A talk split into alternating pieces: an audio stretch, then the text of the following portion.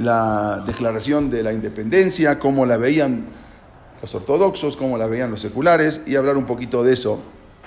A pesar de que la resolución de la ONU, que eso ya lo habíamos hablado, ¿se acuerdan? En las últimas clases, cómo habían repartido, y lo vamos a ver en un pequeño resumen ahora, cómo habían la ONU, las Naciones Unidas, cómo habían repartido eh, para que se puedan retirar los ingleses. ¿sí? Entonces, habían repartido la tierra de Israel de una manera que nadie estaba de acuerdo, aunque los Yehudim los aceptaron, pero los árabes ni siquiera lo habían aceptado.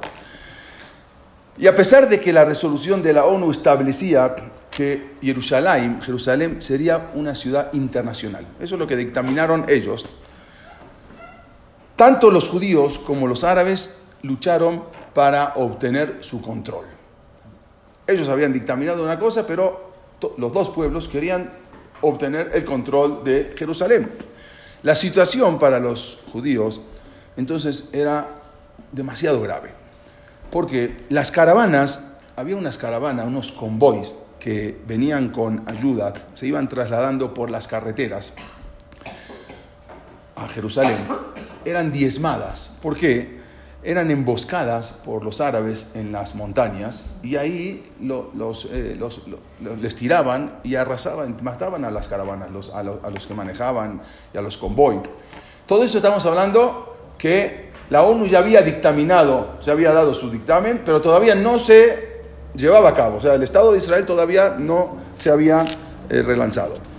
Esto es el, el mapa, como lo vimos también, de la repartición de la ONU, que fue si ustedes pueden, acá lo pueden ver mejor, todo lo que es eh, lo que está con naranja o con café es lo que había tocado al pueblo de Israel y lo que está con, con más claro, con amarillo, es lo que le habían dado al Estado árabe. Nada más veamos que prácticamente a los Yudim le dieron todo el desierto, eso no hay problema, ustedes agarren todo el desierto de que está del sur, quédenselo ustedes. Le dieron Tel Aviv, ¿sí? y un poquito de arriba, pero nada, todo lo principal lo tenían, se lo habían repartido para los, eh, los árabes. Así es como decidió en ese momento la, ONU, cómo se iban a repartir todo.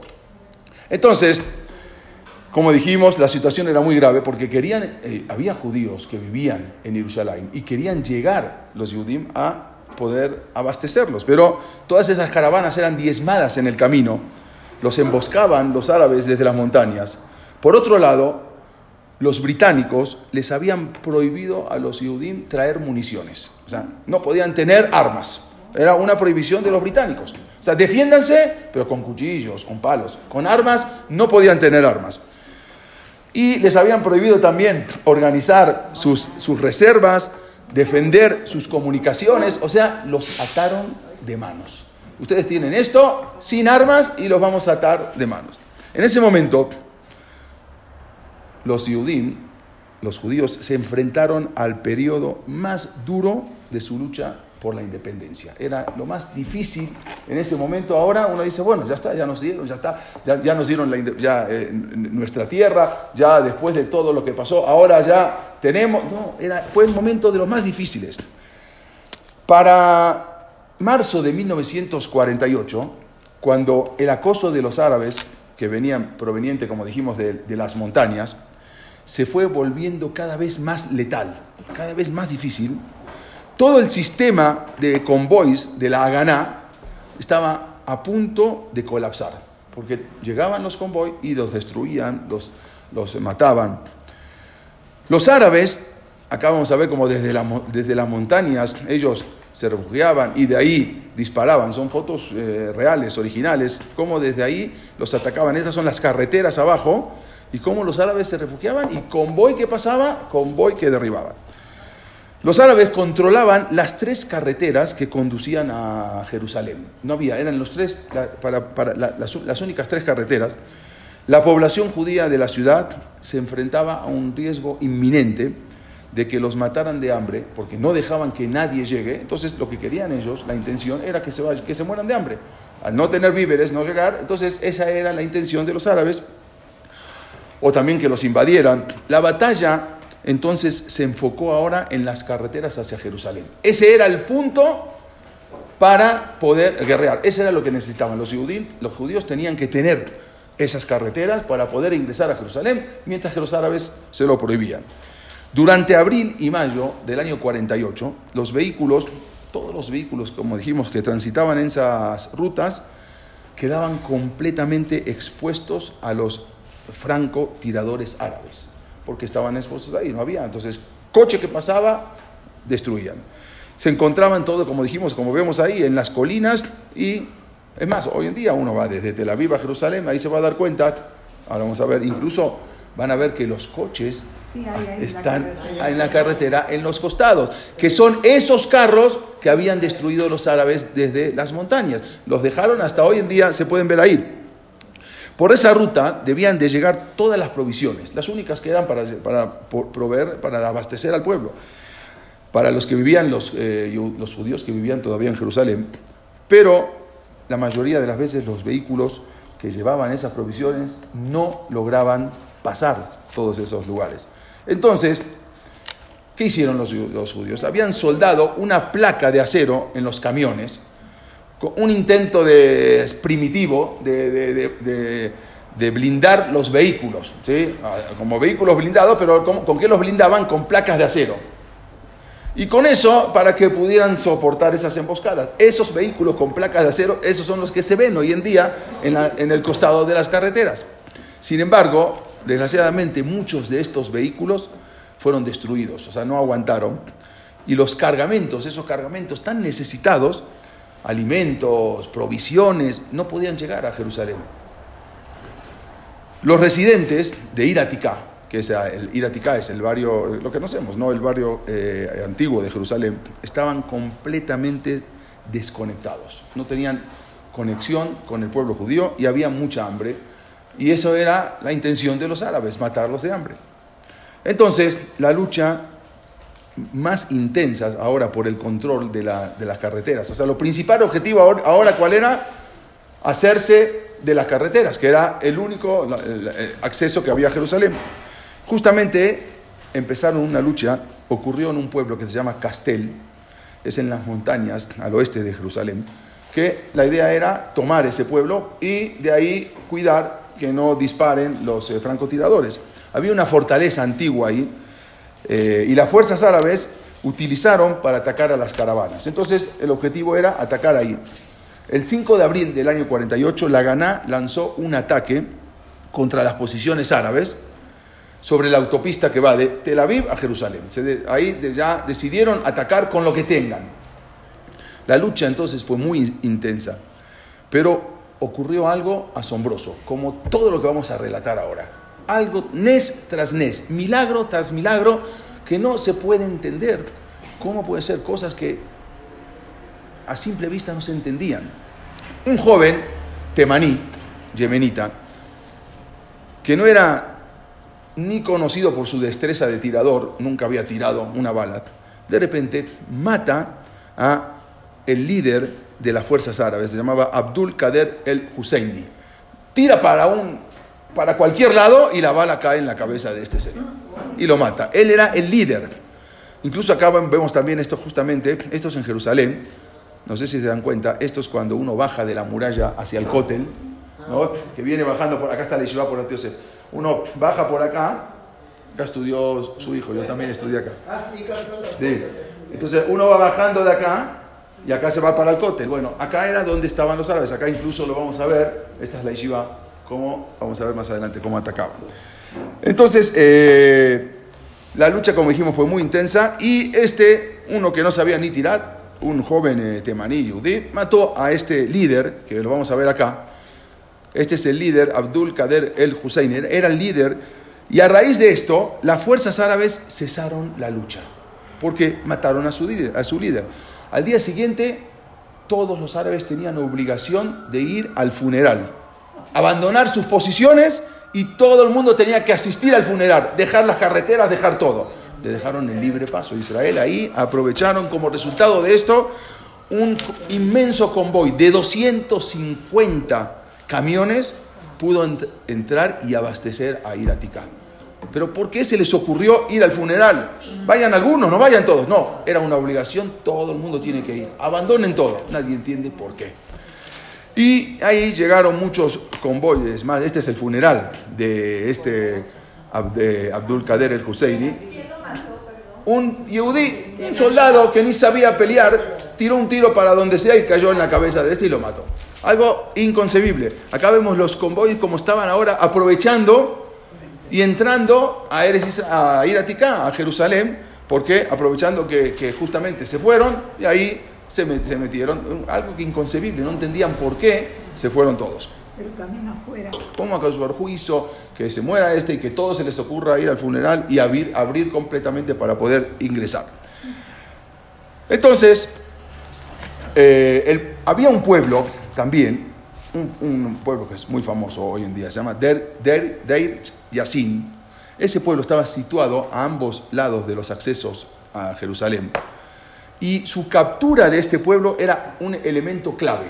Había, era un objetivo clave capturar este pueblo para mantener abiertas las líneas de eh, aprovisionamiento para, la, ir a Ticá.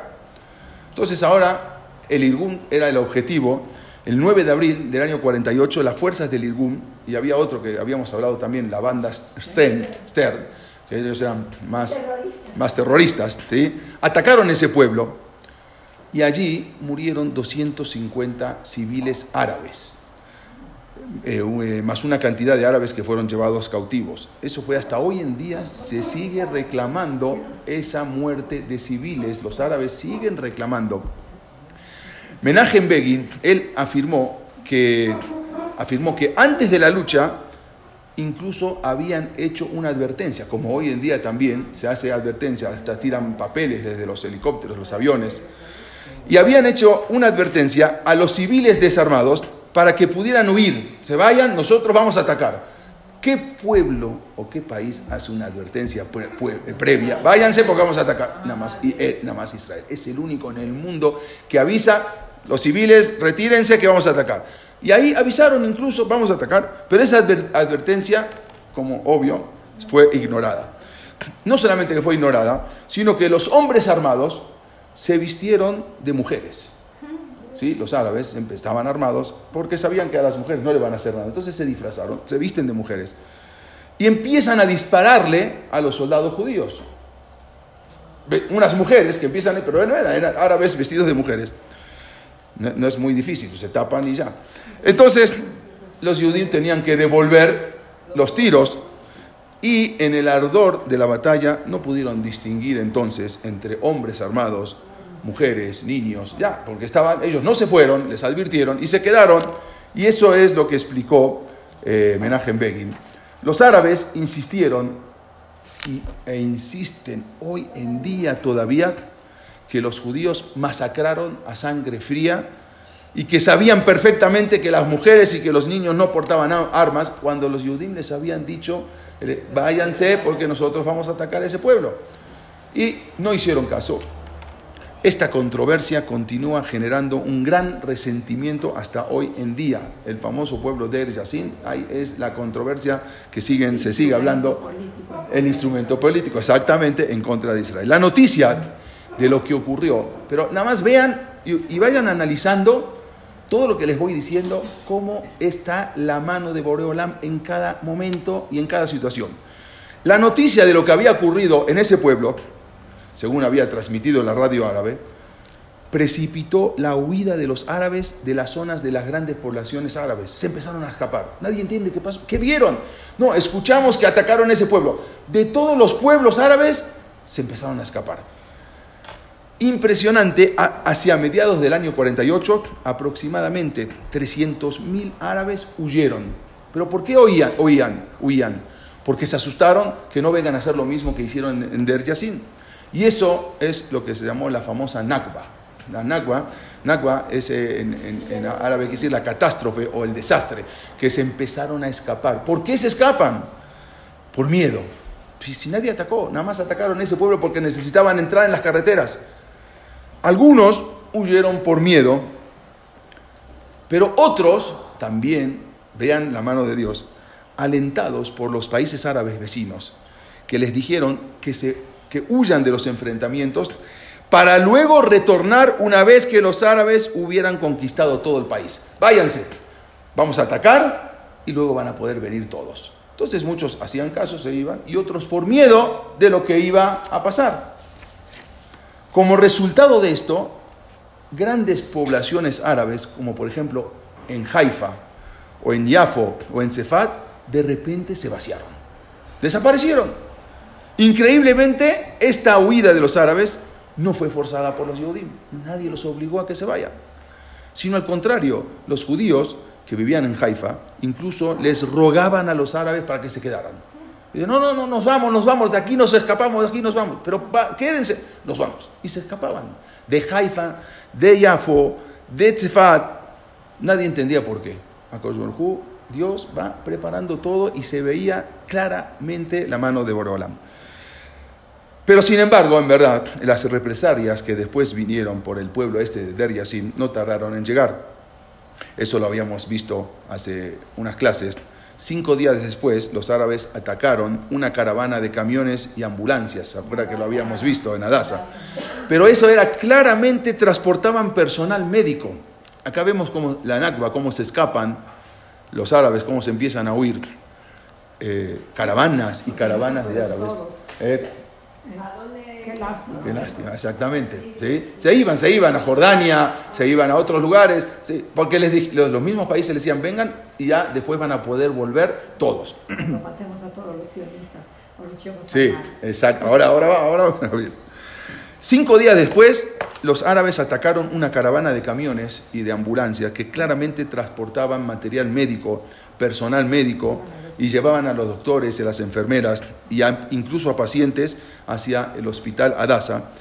Y desgraciadamente ahí asesinaron a 77 Yehudim, judíos, entre enfermeras. Acá vemos los coches, cómo habían quedado. Incluso algunos no los podían ni siquiera reconocer de los carbonizados que estaban cuando asesinaron a eso. En, represalia, fue un 13 de abril del año 48, incluso hoy en día hay una placa ahí de todos los que habían eh, asesinado en ese momento.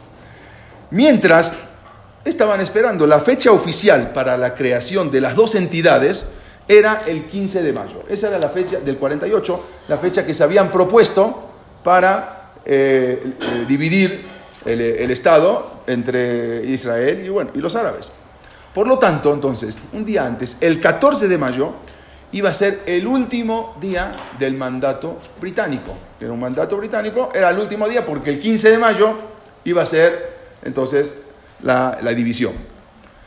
A las 4 de la tarde, los británicos entonces descuelgan su bandera, como pueden ver acá, bajan la bandera y en ese momento inmediatamente los Yehudim izan la bandera judía en varios lugares de Israel, en el sur, en el desierto, en Eilat, porque eran lugares que, donde podían izar la bandera, ¿sí? No en todos los lugares. En ese momento levantan la bandera, mientras, como dijimos, los, árabes, los eh, ingleses bajan su bandera. ¿De qué color es la bandera? La bandera es de color blanco y tenía, sabemos, dos franjas azules. ¿Alguien sabe por qué es la bandera de esos colores? Color blanco simboliza la pureza, ¿sí? Siempre, sabemos el color blanco es la pureza. Los colores azules son el color del cielo, exactamente, que juntamente, justamente simbolizan a las franjas del talet, ¿no? que tiene franjas, que el talet es también azul o blanco, o negro y blanco, pero son las franjas. ¿Y qué tiene que ver el talit con todo eso? Simboliza la transmisión de la tradición yehudí, la tradición judía. Por eso, justamente, la bandera que se había creado ya de tiempo antes, desde de 1897 ya estaba creada. No es que se creó en 1948, ya estaba creada desde 1897 para cuando se forme el Estado eh, de Israel. Y justamente ese es el significado. De tal manera, tras varios días de indecisiones, debates, a pesar de la inmensa presión internacional para que no se declarase la independencia. Pero ya la habían, la ONU ya lo había aceptado, pero había una presión internacional tan grande. Esto es en Nueva York, exactamente. Eh, eh, exactamente. Y, eh, esto es en Nueva York también. Al mismo momento, en Nueva York. Ahí estamos, exactamente. Cuando había mucha presión que no se declare la independencia. ¿Por qué? Porque no querían, no querían problemas ahora volver. Y justamente un viernes, un Erev Shabbat, 14 de mayo, que era justamente el 5 de Iyar de 1948, a las 6 de la tarde. Prácticamente Erev Shabbat, antes de Shabbat. Bueno, cuatro, pero hay, dice, hay dos. A las cuatro empezaron, pero se declaró a las seis. A las cuatro empezaron. Lo digo, David Ben Gurión, tiene razón, pero a las seis se declaró la independencia. A las cuatro empezaron, vamos a proclamó la fundación del Estado de Israel y se declaró un Estado independiente. Once minutos más tarde, el presidente de Estados Unidos, Harry Truman, él también, yendo en contra del Consejo del Departamento de Estado, que no querían, él reconoce a Israel. Y no solamente eso, sino que también, vamos a ver que la Unión Soviética, dos horas más tarde, reconoce. Eso lo habíamos preguntado. ¿Por qué? ¿Cómo puede ser si era un acérrimo enemigo del pueblo judío? ¿Por qué los soviéticos de repente aceptan?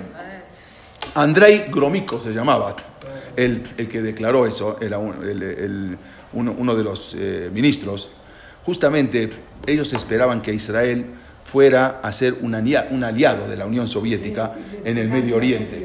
Entonces ellos lo querían como un representante en el Medio Oriente y pensaban que ahora que, que, se retiraron los ingleses y ahora que van a venir los, del Estado judío, van a ser un aliado ruso en, en, el Medio Oriente. al momento, al poco tiempo se dieron cuenta que no. Entonces no lo pensaron mucho y dijeron, aceptamos. Algo inconcebible que nunca en la vida se hubiese tenido en cuenta que los americanos, obvio, pero los rusos iban a aceptar una cosa así. Y se declara entonces sale en todos los periódicos, el Estado de Israel, y después de dos mil años, la tierra de Israel volvía a estar en manos de los Yehudim. Algo inconcebible, dos mil años sufriendo en el exilio para que después puedan este, tener otra vez una tierra. David Ben Gurión leyó la famosa declaración de independencia por la radio.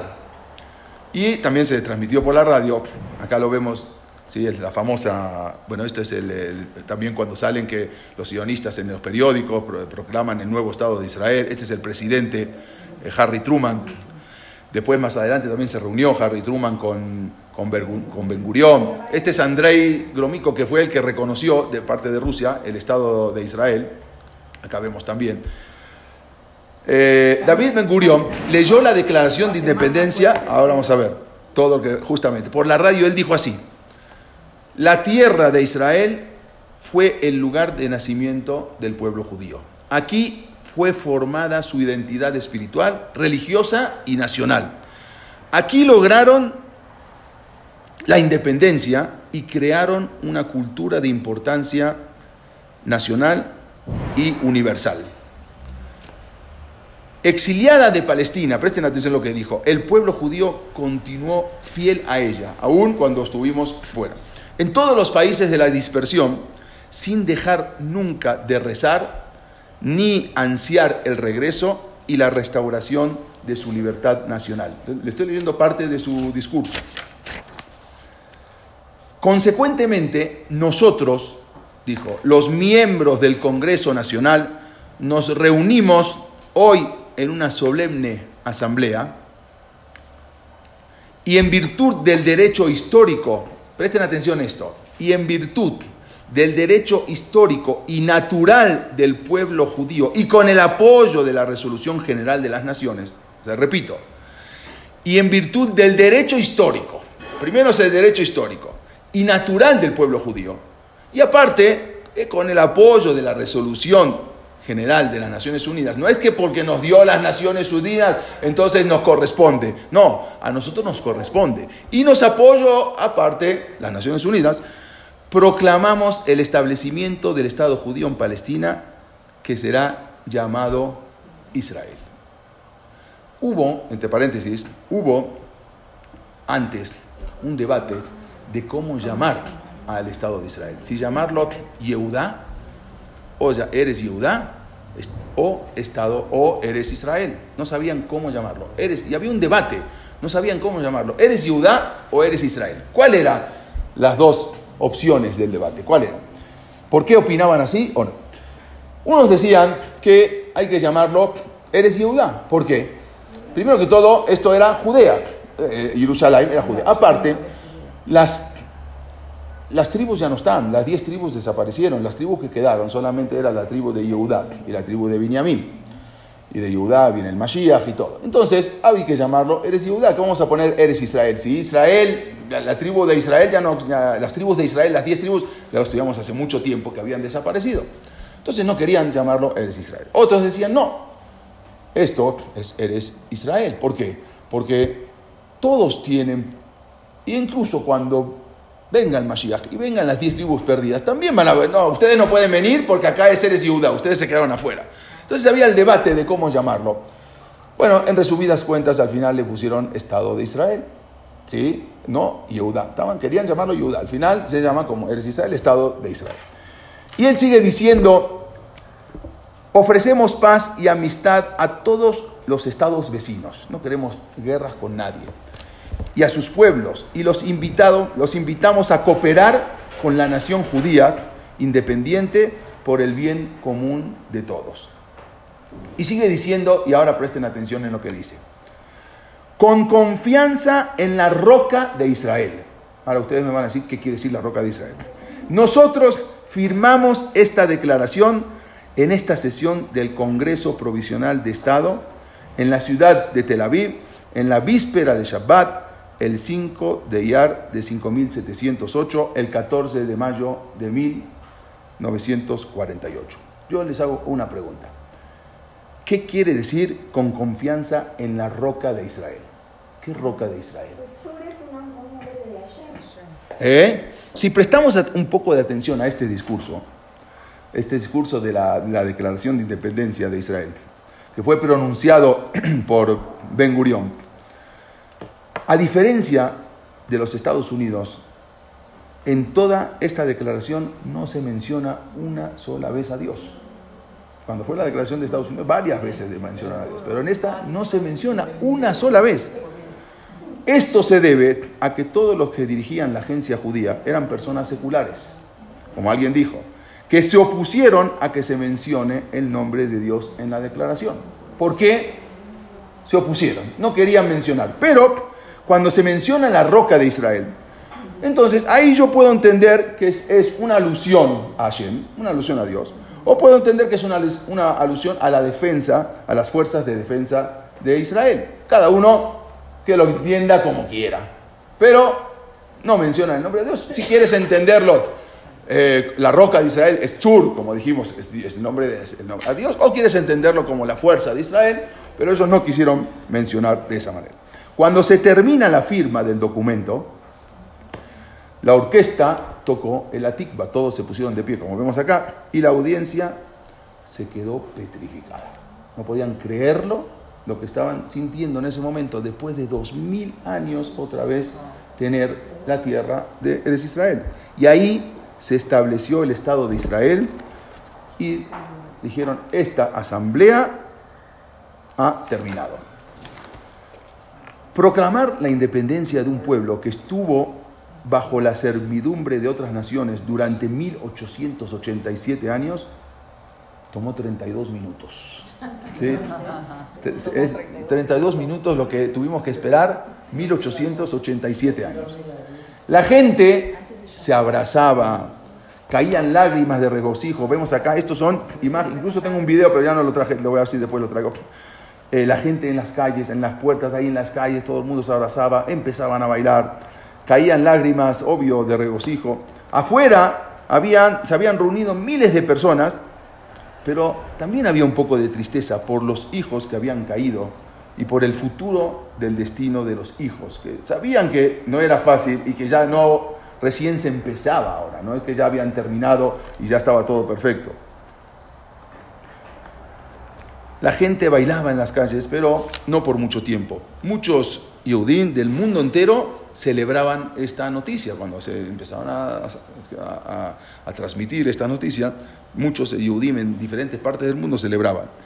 Pero a su vez sintieron miedo de la inevitable lucha que inminentemente se veía venir, porque los árabes no se iban a quedar así tranquilos después de todo esto. Pero antes que esto, vamos a un poquito vamos a, re- a- a- regresar atrás, y esto es importante. Cuando ya se, an- anterior, to- todavía varios meses antes, cuando se sabía de la necesidad de un Estado judío en Palestina y que ya en cualquier momento luego se iba a dar, la principal organización ortodoxa de Eres Israel se llamaba Agudat Israel. Llegó a un acuerdo histórico con la agencia judía. O sea, antes, estamos hablando antes, ¿no? Ya antes de que se declare la- independencia, ya se sentaron y llegaron a un acuerdo histórico. Vamos a ver de qué se trata. Los líderes no religiosos, encabezados por David Ben Gurión, aceptaron, aunque de mala gana, los cuatro puntos en los que habían insistido Agudat Israel. El documento ese se llamó Acuerdo del Status Quo. Se firmó el 19 de junio del año 47, estamos hablando casi un año antes.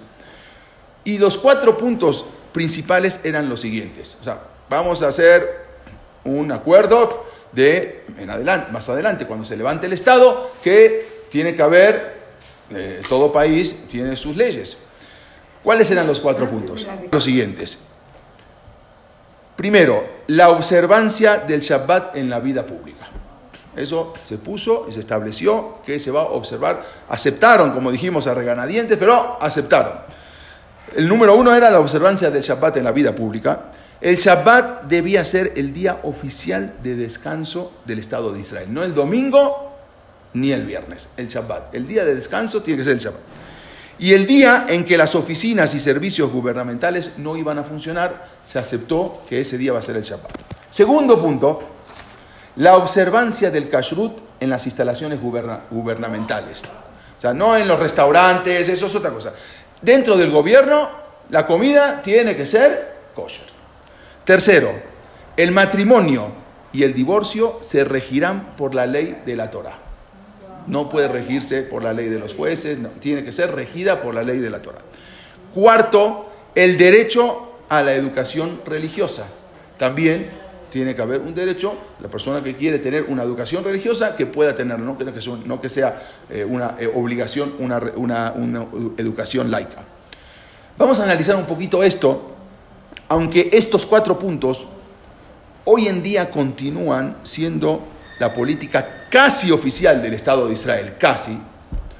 Sin embargo, han sufrido desde aquel entonces hasta hoy en día un continuo ataque por parte de los judíos seculares, que hasta hoy en día siguen peleando para tratar de derribar alguno de estos puntos, ya que no existe una constitución que los haga valer como ley. Era un contrato que firmaron, pero no era una constitución de ley, entonces hasta hoy en día se sigue debatiendo y tratando de cumplir o a ver cómo, cómo hacer. Pero el área de confrontación más amarga y potencialmente más peligrosa está en los temas de matrimonio, en los temas de divorcio y en los temas de conversiones, ¿sí? que tienen un potencial muy grande de separar a la sociedad israelí.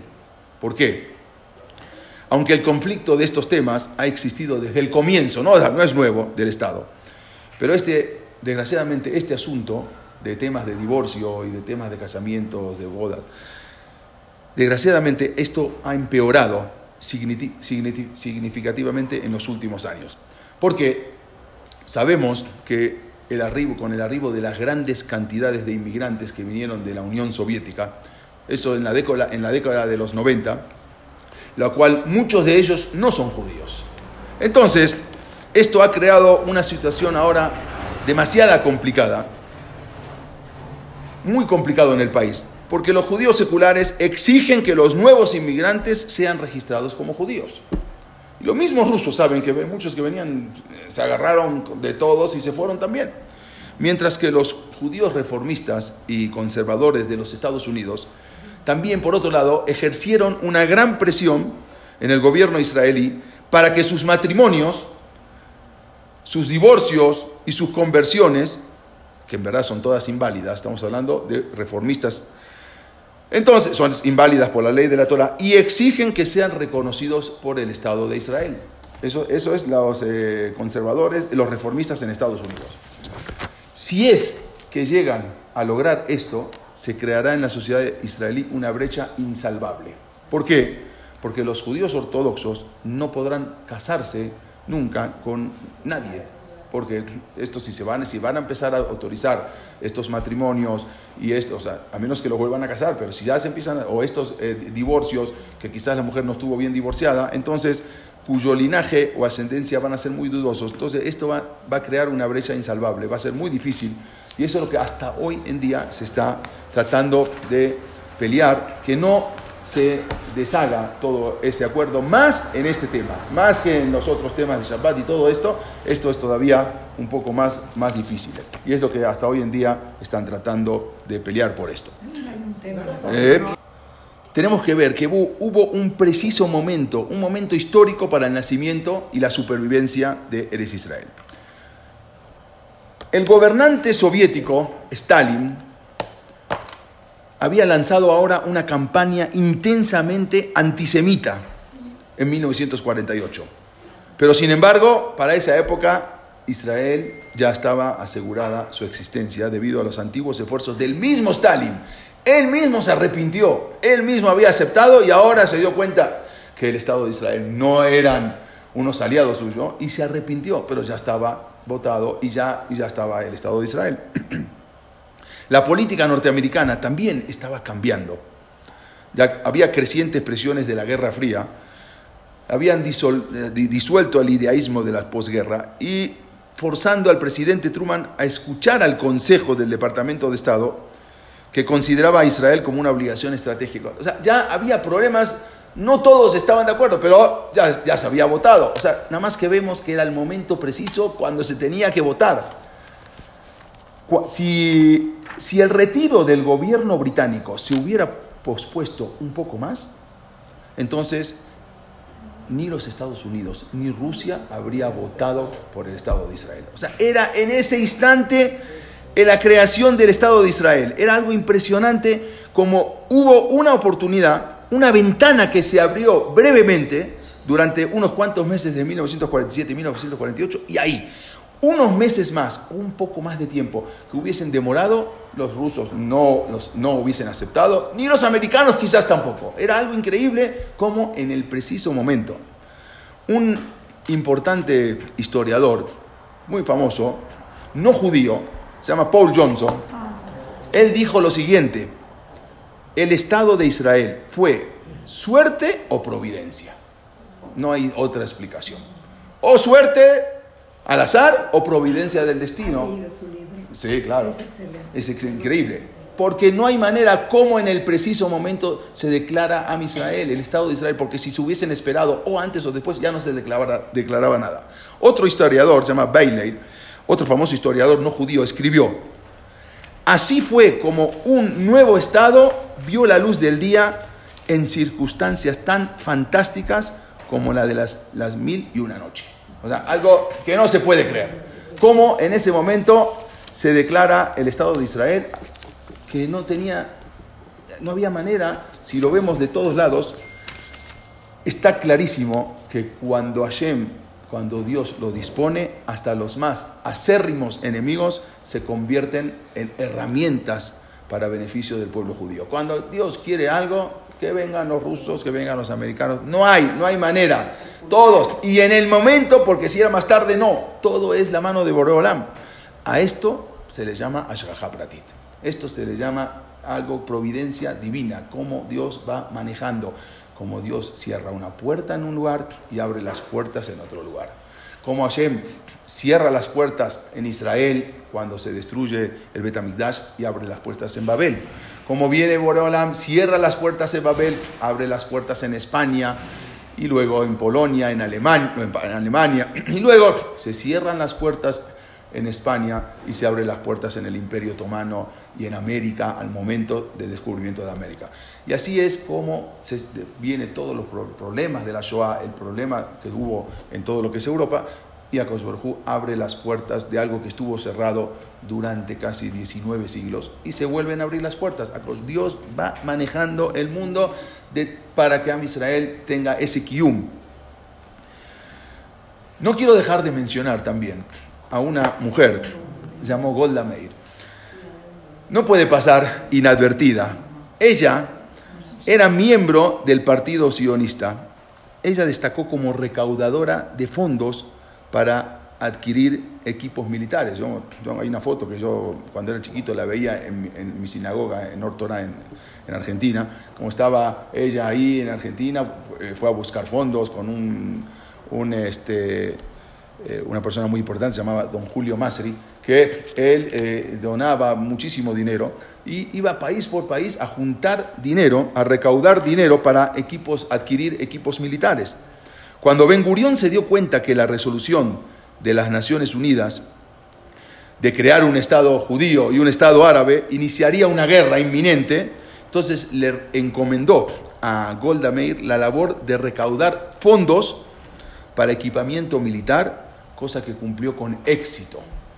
Y ella es, gracias a ella, pudo recaudar muchos fondos de muchos lugares del mundo y se pudo empezar a, equipar militarmente Eres Israel.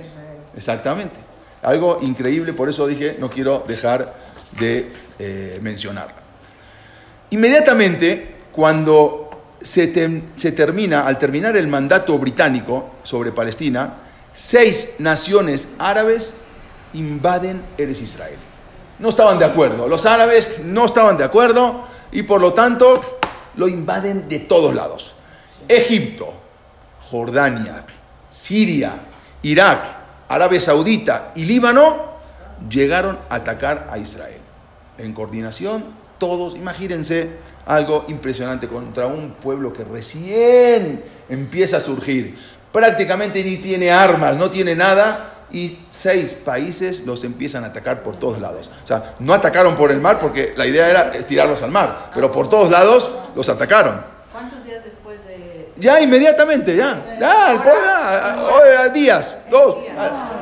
empezaron el 15 de mayo a empezar. Ya, así, automático. Estos países árabes ya habían votado en la ONU en contra de la partición palestina. Ellos, ellos habían votado en contra. Y ahora se rehusaron a reconocer ese voto histórico y democrático. Ya, no, no reconocieron antes y ahora que ya salió el voto, tampoco reconocían. Entonces, aviones egipcios bombardean la ciudad de Tel Aviv directamente y el primer discurso de Ben Gurión como primer ministro de Israel tuvo que llevarse a cabo en un refugio antiaéreo, porque en el momento que ya estaba dando el primer discurso, ya estaban bombardeando los árabes. Era inminente. Acá, van a ver también el mapa, cómo atacaban de todos lados, del sur, del norte, de Jordania, del Líbano, de, Egipto, algo, de todos lados ya estaban en ese momento atacando. Assam Pasha, que era este que vamos a ver acá, él era el secretario general de la Liga Árabe, o sea, él, eh, dice eh, Abdel al-Rahman Assam Pasha. Él era el principal, o sea, él era el dirigente. Él proclamó algo terrible. Él proclamó lo siguiente. Esta será una guerra de exterminio y una masacre memorable de la cual se hablará como se habla de las masacres de los mongoles y de las cruzadas. Así van a hablar en la historia cuando ya acabemos con todo el pueblo judío. El pequeño Israel, el que casi no contaba con artillería, artillería pesada, es decir, no tenía ni tanques ni aviones, ahora tenía que defenderse de Egipto, Líbano, Siria, Jordania, Irak y Arabia Saudita. ¿Con qué? Con lo que puedas. Algo inconcebible. Esto quiere decir que 600.000 judíos se enfrentaban a 45 millones de árabes. Esta era la 600.000 Yudim contra 45 millones de árabes. O sea, era desproporcionado completamente. ¿Qué tal el número? 600.000 igual que la... Igual, igual, nada es casualidad. Exactamente. Mientras las Naciones Unidas solo estaban a la expectativa y no hacían absolutamente nada. Ya, ustedes ya les dejaron ahí, ya, ya repartimos, ahora arreglense ustedes. Nadie se metía. Pero a pesar de todo, milagrosamente y por Ashgaha Pratit, los Yudim ganaron. Y eso, eso es lo que vamos a ver más adelante. Pero esta victoria, victoria, que luego vamos a contar, también tuvo un sabor amargo. Como dijimos, eh, como dijimos antes, la ciudad vieja de Jerusalén, Iratica, incluyendo el Roba Yudí, el barrio judío, el Kotel, habían quedado en poder de los jordanos. Consecuentemente, los Yudim fueron expulsados de Iratica. Sus casas y sus betagnesiot fueron saqueados y destruidos. Aunque los jordanos habían firmado un acuerdo, un acuerdo en ese momento, después vamos a hablar bien del cese al fuego, y teóricamente se les permitía a los judíos entrar al Kotel o al Arazetim, el monte de los olivos donde estaban ahí en el cementerio. De hecho, se les prohibió a los judíos el acceso y se profanaron miles de tumbas en Arazetim. Pero como de costumbre, una vez más, el mundo no levantó un solo dedo. Nadie, nadie reclamó nada.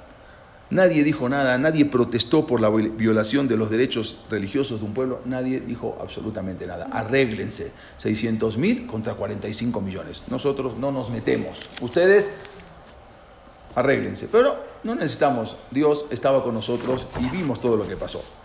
El peligro más grande que tenía Eres Israel, Israel ahora fue al principio, cuando la nación recién había nacido y no poseía, como dijimos, artillería pesada, fuerza aérea, para poder contrarrestar todo el, armamento que tenían. ¿Cuál era la estrategia de los árabes? La estrategia de los árabes era, consistía en que los sirios y los libaneses iban a atacar por el Galil, como vimos acá, ¿no? Iban a atacar por el Galil, el norte, ahí entraban. Eh, y ocupar, iban a ocupar, tenían, o sea, la estrategia era que iban a ocupar Tiberia y Ellos entraban Líbano y Siria desde el norte y iban a ocupar ahí.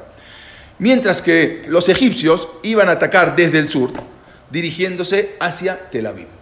Esa era la estrategia.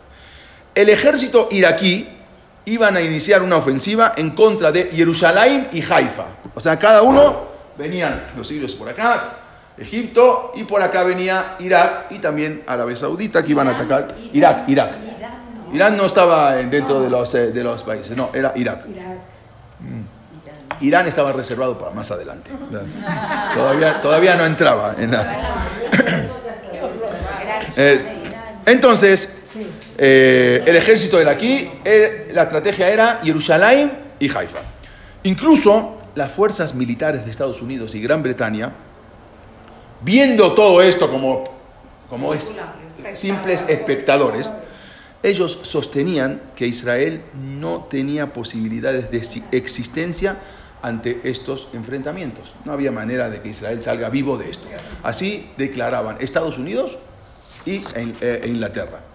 Sin embargo, como dijo David Amelech en el Tehilim, Inelo Yanum Beloy Shan Shomer Israel, Dios no descansa, el guardián ni dormita ni duerme con la ayuda de Akadosh Baruj las fuerzas israelíes resistieron ese primer ataque. Para empezar, resistieron. ¿Cómo resistieron? Las tropas sirias descendieron desde el Golán ¿no? y atacaron un kibuz, llamado el kibuz de Gania. Es un kibuz, empezaron a atacar ese kibuz, el cual era, sí, el primer kibuz, era una posición estratégica para la, la preservación del norte. Atacan ahí y ya tengo el norte. Pero la Shahá Pratit, la providencia divina, justo cuando los árabes estaban a punto de arrasar con ese kibutz, vean acá, creo que acá, acá tengo la foto, bueno, esto cuando, la foto del kibutz, como se ve, en el momento que iban a arrasar con ese kibutz, cuando de pronto llegaron dos cañones, dos, dos nomás, que habían sido utilizados en 1870. ¿Eh? Tenían ahí en la guerra de Francia contra Prusia. Eso todo lo que tenían, dos cañones. Y resulta que em, llegan los Yudim y eh, empiezan eh, a disparar sobre la infantería y los tanques sirios. E increíblemente esas armas que tenían más de 70 años hicieron destrozos. Tanto psicológicamente como físicamente los sirios se asustaron y salieron corriendo. No entiendo por qué. Ellos venían con todo un armamento Los judíos, los judíos venían con dos cañones de 1870, tiran los cañones, empiezan a tirar y salen corriendo. Nadie entiende cómo puede ser.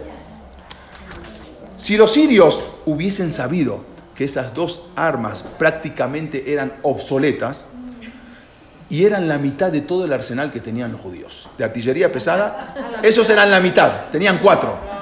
Ellos llegaron con dos. Si hubiesen sabido eso, que eran todo lo que contaban los Yehudim en Palestina, no se hubiesen retirado y en cambio hubiesen insistido con el ataque y hubiesen hecho destrozos. Pero nadie entiende cómo salieron corriendo con dos armas que tenían dos cañones los judíos. Pero increíblemente los acorazados sirios dieron un giro de 180 grados y se fueron por el camino montañoso para nunca volver. Nadie entiende qué pasó, se escaparon. Estos dos cañones no fueron las únicas armas israelíes. Había otras armas no tan sofisticadas como estas, peor. Vamos a hablar de esas armas. Que resulta que en varias batallas los judíos emplearon un mortero de fabricación casero, se llamaba la Davidka, porque su inventor se llamaba David Leibovich. Acá la pueden ver. Eran un mortero. Este mortero en verdad no era muy eficaz, pero resulta que hacía un tremendo ruido. O sea, algo impresionante. O sea, más ruido, mucho ruido, pocas nueces. Pero el ruido que hacía era insoportable. Y daba la impresión de ser un arma muy poderosa. Y engañó a los árabes, porque cuando tiraban con esto se asustaban, porque decían, no, esto que es. Entonces salían corriendo de estas armas. Tenían.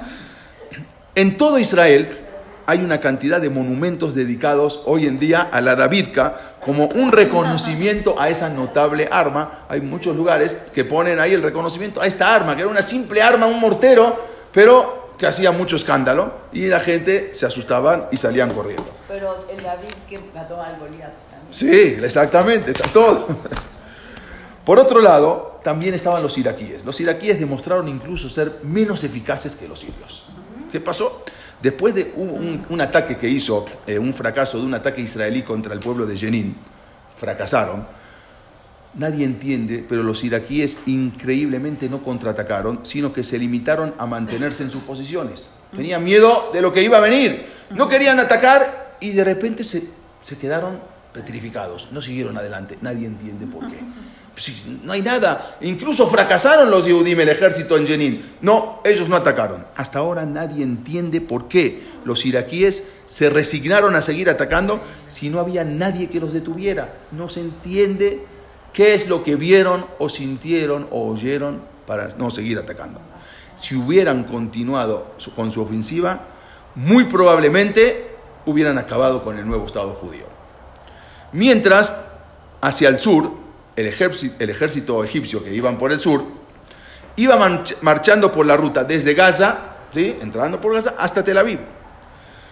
Hubo cinco días de duros enfrentamientos con los egipcios. En, el, habían, en dos kibús. Uno el kibús se llamaba Yad Mordejai y otro se llamaba el kibús Nekba, que estaban tratando de detenerlos. O sea, el ejército que estaban ahí de eh, judíos estaba tratando de detenerlos que no lleguen a Tel Aviv. Estaban exhaustos los israelíes que ni siquiera contaban con tropas suficientes, nadie entiende cómo detuvieron el ataque egipcio. Nadie lo puede entender, porque los egipcios sí seguían atacando. No es que se fueron para atrás como los sirios o los, o los iraquíes, pero esas pequeñas tropas judías detuvieron a un ejército egipcio. Esos cinco días que pudieron detenerlos salvaron al pueblo de Israel. Porque mientras los israelíes detenían a los egipcios, en ese lapso se pudieron fortalecer las defensas en Tel Aviv, encontraron más refuerzos, quienes fueron incluso enviados de inmediato a controlar esas carreteras. O sea, se pudieron un poco rehacer. Desgraciadamente hubo una gran cantidad de víctimas fatales entre los soldados israelíes, que en verdad no tenían ninguna experiencia, no tenían ningún entrenamiento. Incluso muchos de esos soldados israelíes provenían de los campos de desplazados de Europa y de repente los trasladaban rápidamente al campo de batalla y les daban un arma, vete a pelear. En su vida agarraron un arma. Venían de los campos de refugiados de Europa y los traían para pelear. Y ellos, vamos, necesitaban gente. Por otro lado, el ejército jordano, que había sido entrenado por las fuerzas británicas, o sea, el mismo de la fuerza británica, entrenaron al ejército jordano. sitió y atacó con artillería el barrio judío de Jerusalén, como vimos, y después de una prolongada lucha obligó a los residentes a que se rindieran. Pero finalmente los soldados judíos lograron detener ese avance jordano y mantuvieron el control de la ciudad nueva, la ciudad nueva de Jerusalén. Toda, eh, toda esta guerra fue después de la...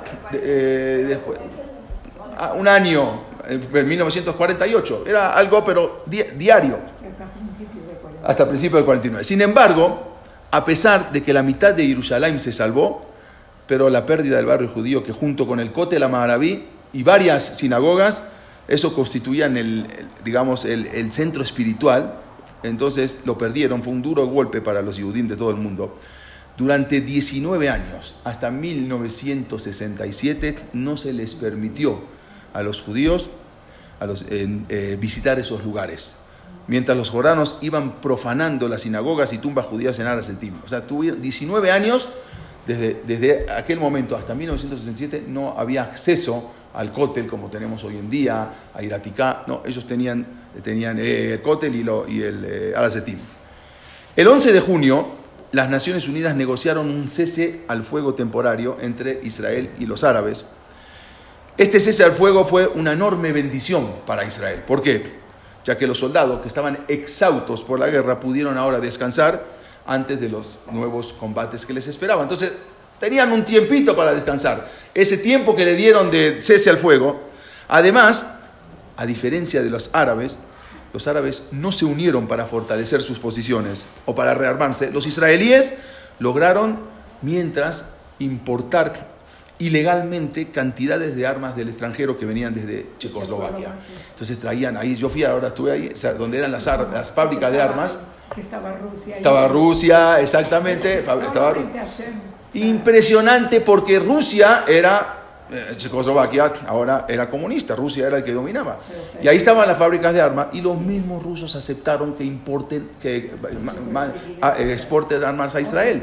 Ahí no se puede entender, si ellos estaban enemigos ahora del pueblo de Israel, ¿cómo aceptan de que importen los judíos armas?